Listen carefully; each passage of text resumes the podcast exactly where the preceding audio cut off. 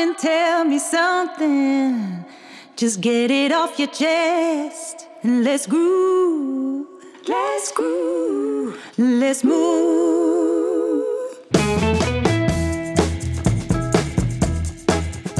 Dynamic 7. Naast de vraaggesprekken met collega's die mij beïnvloed hebben in de maandelijkse Tandarts-podcast en natuurlijk de Tandarts Clubhouse-opnames met Nico Bezuur, zal ook de Dynamic 7 opgenomen worden. In de Dynamic 7 deel ik samen met een tandarts, een mondhygiënist of een willekeurig persoon zeven principes over een onderwerp.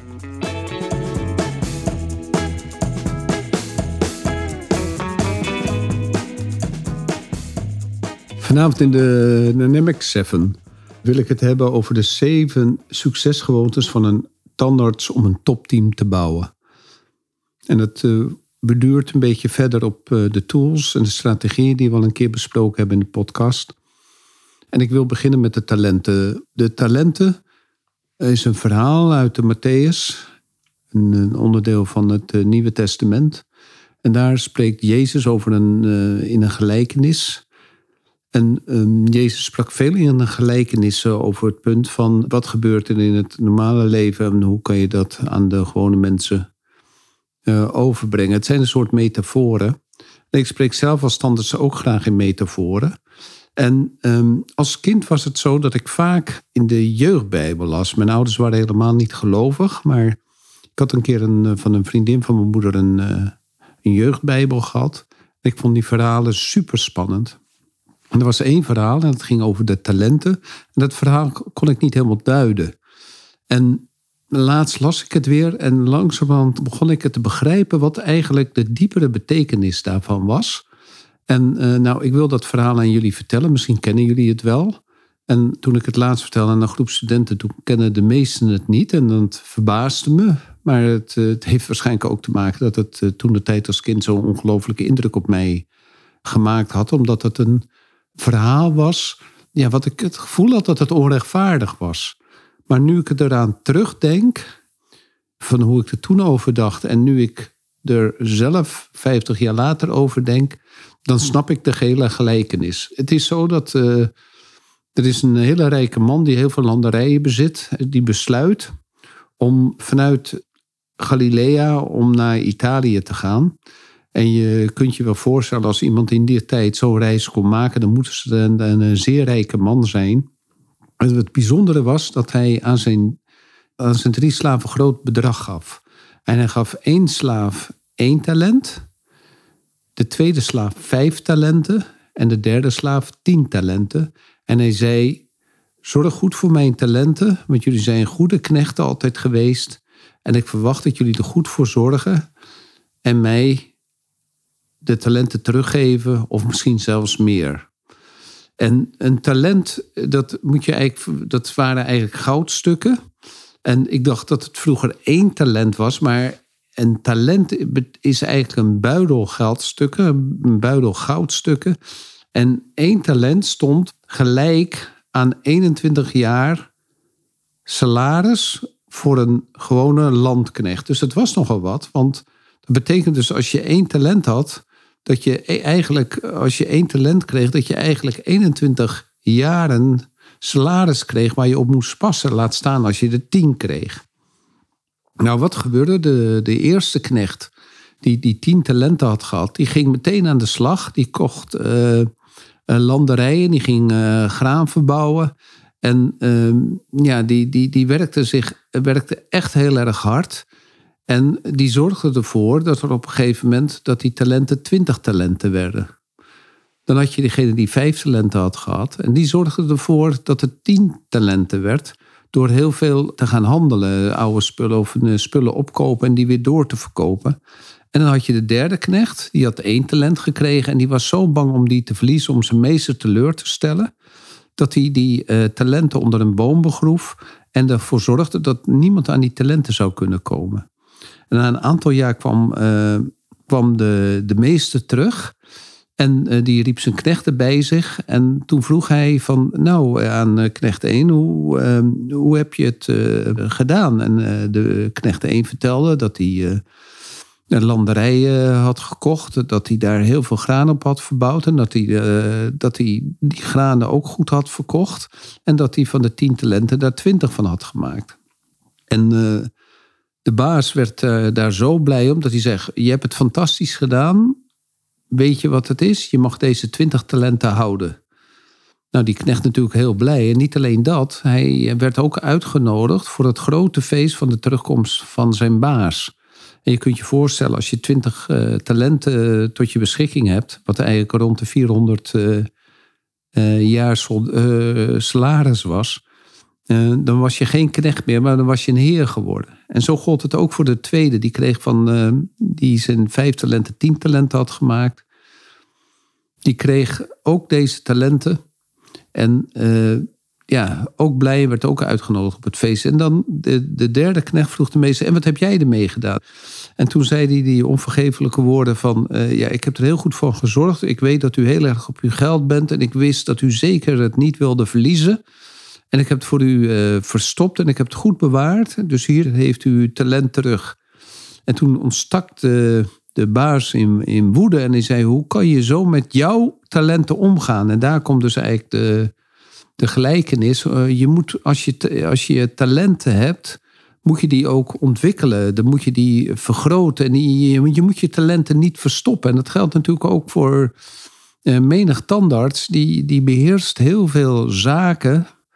Die kan heel goed zijn handen gebruiken. Die kan heel goed zijn talenten voor de mensheid gebruiken. Maar wat er vaak gebeurt is dat door allerlei oorzaken de tandarts eigenlijk terugvalt op eigenlijk op werk onder zijn niveau. En dat hij zijn talenten niet ontwikkelt. En dat was dus ook met deze knecht zo. En die knecht die, terwijl hij had verwacht dat hij een schouderklop kon krijgen, die, die werd echt vernederd door de baas. En hij zei, geef jij je talent wat je hebt, geef dat maar aan degene die, die het van 10 naar 20 talenten heeft gemaakt. En jij komt niet op het feest, jij gaat naar buiten. En hij werd, die eh, knecht werd eh, naar buiten gegooid. En uh, het verhaal gaat zo dat je de hele nacht hoor je het geween en het getandenknars van de knecht die naar buiten was gegooid. En het is dus belangrijk om te beseffen dat je, als je talenten hebt, en wij als standaards hebben talenten. We, zijn, uh, we hebben een universitaire graad, we hebben onze VWO-diploma's. Uh, we zijn ingelood. Als je niet van je talenten gebruik maakt en dat je eigenlijk onder je niveau gaat werken, dan ben je eigenlijk klaar voor een bore-out, een verveling. En ja, dan ben je niet het grote voorbeeld eigenlijk voor de, voor de omgeving. Maar het ergste is ook dat je niet het grote voorbeeld van jezelf bent. Dat je niet significant bent. Dat je niet uh, groeit. Dat je eigenlijk onder je pijl bezig bent. Dus het is voor een tandarts die een succesvol team wil bouwen heel erg belangrijk dat hij ook zelf succesvol is in het leven. En dat hij zijn talenten goed heeft ontwikkeld. En daar kom ik dus op mijn eerste punt, is dat je je ook moet gedragen als standaard, als leider. En dat doe je onder andere door goed naar je team te luisteren en goed naar hun ideeën ook vraagt. En dat je als je die, die ideeën dan ook hoort, bijvoorbeeld tijdens een teamvergadering, dat je dan wikt en weegt over de zaken die zij vertellen. En als je dan ook op een gegeven moment dan de beslissing neemt, dat je dan de beslissing hebt, hoe groot of hoe klein die ook is, dat je dat doel vastlegt, de actie die je gaat nemen.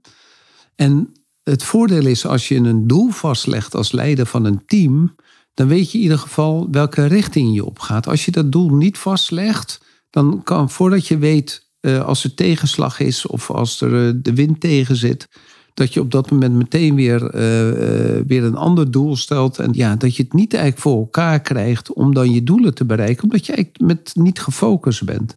En een andere belangrijke zaak is, als je dat doel gesteld hebt, dat je gewoon zo snel mogelijk de eerste kleine stap neemt om aan die reis te beginnen. Om ervoor te zorgen dat je gewoon begonnen bent. Want vaak is, je kan wel een doel stellen, maar er zijn altijd redenen om niet te beginnen.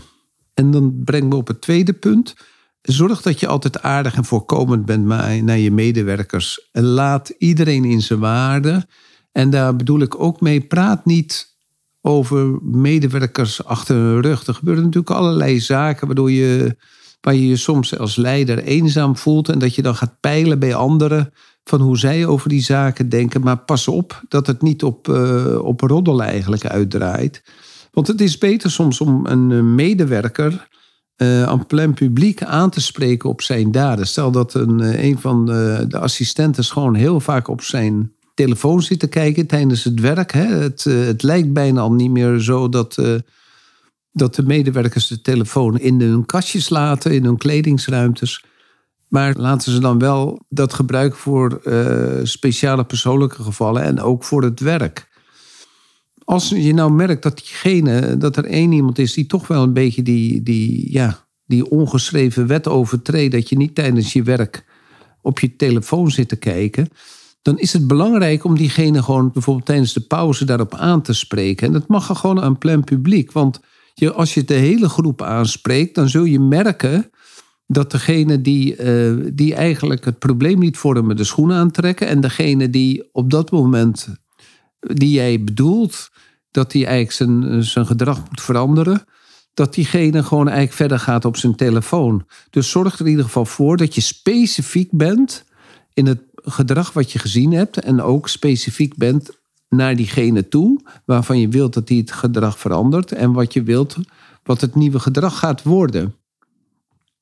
Want het rare is dus, uh, als je het niet specifiek maakt, dan weet het hele team over wie je het hebt. Want ze hebben er zelf al uh, over geklaagd. Alleen diegene zelf, die heeft het vaak niet door. Punt drie, wees direct en niet neerbuigend. Daar bedoel ik mee. Vertel dus duidelijk waarom je niet eens bent met het bepaalde gedrag. Maar zeg ook bijvoorbeeld um, dat je niet eens bent dat, je, dat mensen op een bepaalde manier tatoeages of piercings dragen. Ik vind het zelf geen pas hebben als mensen piercings in hun neus hebben. Waar ze, als het op plekken zitten waar ik het niet zie, vind ik het prima. Maar in hun tong, um, in, hun, in hun neus, die gaan, dat moeten ze gewoon uitdoen. En dan is het ook belangrijk dat je niet vanuit je persoonlijke eh, rol praat hoe jij over dingen, hoe jij dingen ziet, maar dat je het gewoon als bedrijf vertelt, wat jij als bedrijf belangrijk vindt. Wat ook belangrijk eigenlijk is, is dat, uh, dat de mensen dit zelf met elkaar bespreken. Want als je zo'n groep uh, medewerkers, een groep assistenten, weet vaak zelf wel wat de mores zijn van zo'n groep. En je zult merken als je de groep zelf laat, eh, de regels laat bepalen, dat ze veel, veel harder zijn dan wat, je, wat jij zelf in gedachten hebt. En dat is dan ook meteen weer punt vier. Wat ik wil zeggen is, wees als leider bescheiden, maar niet verlegen. Dus eh, bescheidenheid is natuurlijk een prachtige eigenschap, maar je moet wel voor je mening staan. En vertel dan ook in alle rust wat je mening is en wat je te vertellen hebt oor wat die ander te zeggen heeft. Je wals niemand plat, maar op het eind ben jij toch degene die de regels bepaalt. En niet de yes-buts. De, de, de i-wappies, de ik weet altijd alles beter uh, assistentes hou, die, of medewerkers, hou ze in de gaten. Laat ze niet de boventoon gaan voeren. Zorg dat je niet verlegen bent in dit soort dingen. Maak gewoon duidelijk hoe jij vindt als leider hoe het moet gebeuren. En dat is dus eigenlijk punt vijf. Wees dus zelfverzekerd, maar niet arrogant. En daar bedoel ik dus ook mee dat je dus ook als een leider eruit ziet. Uh, draag een net tenue, heb een schone lach, zorg met aandacht voor jezelf. En dat zijn van die hele simpele dingen. En we weten ze allemaal wel. Dat je aan sport doet. Dat je echt goed zorgt voor je lichaamstempel. En dat je ook als je met mensen praat, dat je ze aankijkt. En dat je tegen hen spreekt. Want je weet zelf ook dat als je mensen niet aankijkt, dan, dan, dan wekt dat geen vertrouwen. Dus zorg dan ook dat je de, de manieren van communiceren. Dat, hè, dat je open communiceert, dat je mensen aankijkt, dat je rechtop staat. Um, dat je de tijd neemt, dat je luistert, uh, dat je spiegelt. Dat, al die manieren van communiceren, die, die, die maken jezelf verzekerd. Maar die laten die ander ook zien dat je aandacht voor diegene hebt. En het is dus ook belangrijk gewoon dat je je eigen prestaties eigenlijk niet zo moet overschatten als standaard. Het is natuurlijk niet super wereldschokkend wat we aan het doen zijn. We doen gewoon ons vak. En we zijn op de vierkante millimeter bezig en dat doen we goed. Maar laten we gewoon uh, ja, ons klein houden. En een ander belangrijk punt is punt 6. Toon begrip en geef complimenten. En dat is wel heel belangrijk. Iedereen heeft zo zijn eigen opvattingen en iedereen heeft zo zijn eigen percepties. En uh, als er nou ook iets goed gaat, geef een compliment. En ga dan ook hè, als, een, uh, als een tandarts uh, een compliment geeft, laat de assistent daar dan, of een compliment krijgt van een patiënt, laat de assistent dan daar ook in delen dat het een teamprestatie is. En dat het team is in mijn ogen is eigenlijk een beetje een heilige drie-eenheid. Die bestaat uit de patiënt, de tandarts en de assistent. Dus het is niet uh, de tandarts en de patiënt, maar het is tandarts, de assistent en de patiënt die het team vormen. Want soms wordt er vergeten, als je het over een team hebt, dat de patiënt erbij hoort. En de andere keer wordt vergeten dat de assistent erbij hoort. De tandarts denkt zelf altijd wel dat hij erbij hoort. Maar denk er dus aan dat de assistent en de patiënt een belangrijk onderdeel van het team zijn. Dus als een patiënt ook een, een compliment geeft aan het team, aanvaard het. Zeg dat je het heel fijn vindt dat een patiënt dat, een, uh, dat een patiënt dat zegt. Maar betrek ook je assistent erbij en betrek ook de patiënt erbij. Dat, we, dat je tot zo'n goed, goede prestatie bent gekomen. Dat bijvoorbeeld de patiënt zo ontzettend stilgelegen heeft. Dus zorg er gewoon voor dat er een prachtige interactie is. En, ja, en wees natuurlijk ook, dat is punt 7, wees empathisch. En zorg ervoor dat je in anderen kunt verplaatsen. Er zijn zoveel redenen waarom een, uh, waarom een assistent of misschien jezelf, wees ook empathisch naar jezelf. Want hoe vaak zijn we niet een, een vijand van ons eigen gedrag? Dat we onszelf, uh, dat we zoveel belemmeringen hebben uit onze eigen opvoeding. Steek je kop niet boven het maaiveld. Natuurlijk moet je kop boven het maaiveld uitsteken. Je moet je, je moet je talenten tonen aan de wereld. Je moet je talenten tonen aan de, aan de mensheid. En die moet je niet eh, verbergen. Je moet je talenten vermeerderen.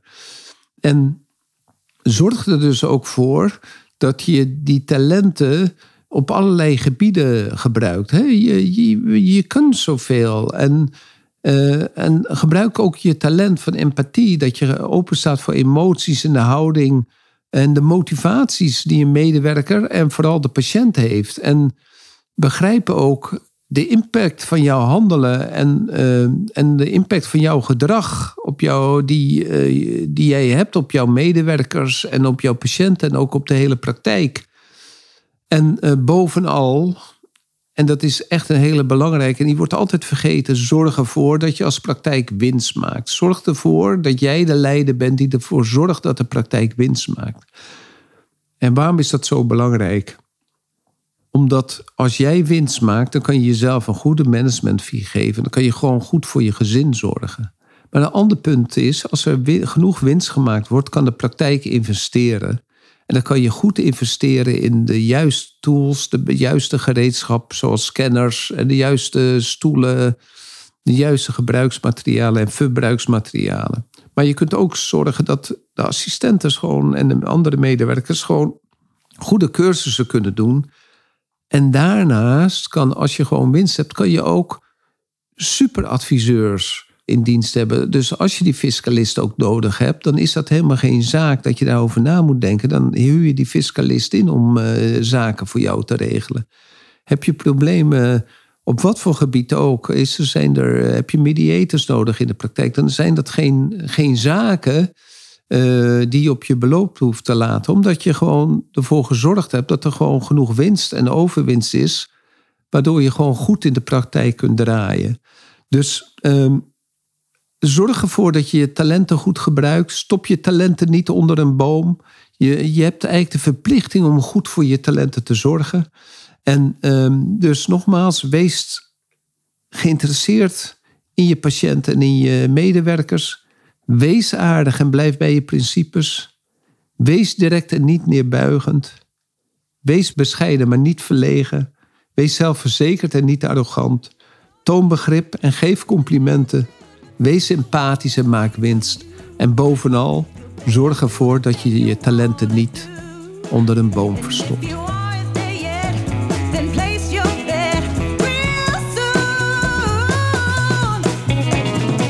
Super dat je weer luistert naar een aflevering van de Tandersvrijheid en Meesterschap podcast. Ik zou het zeer op prijs stellen als je een review achter zou laten.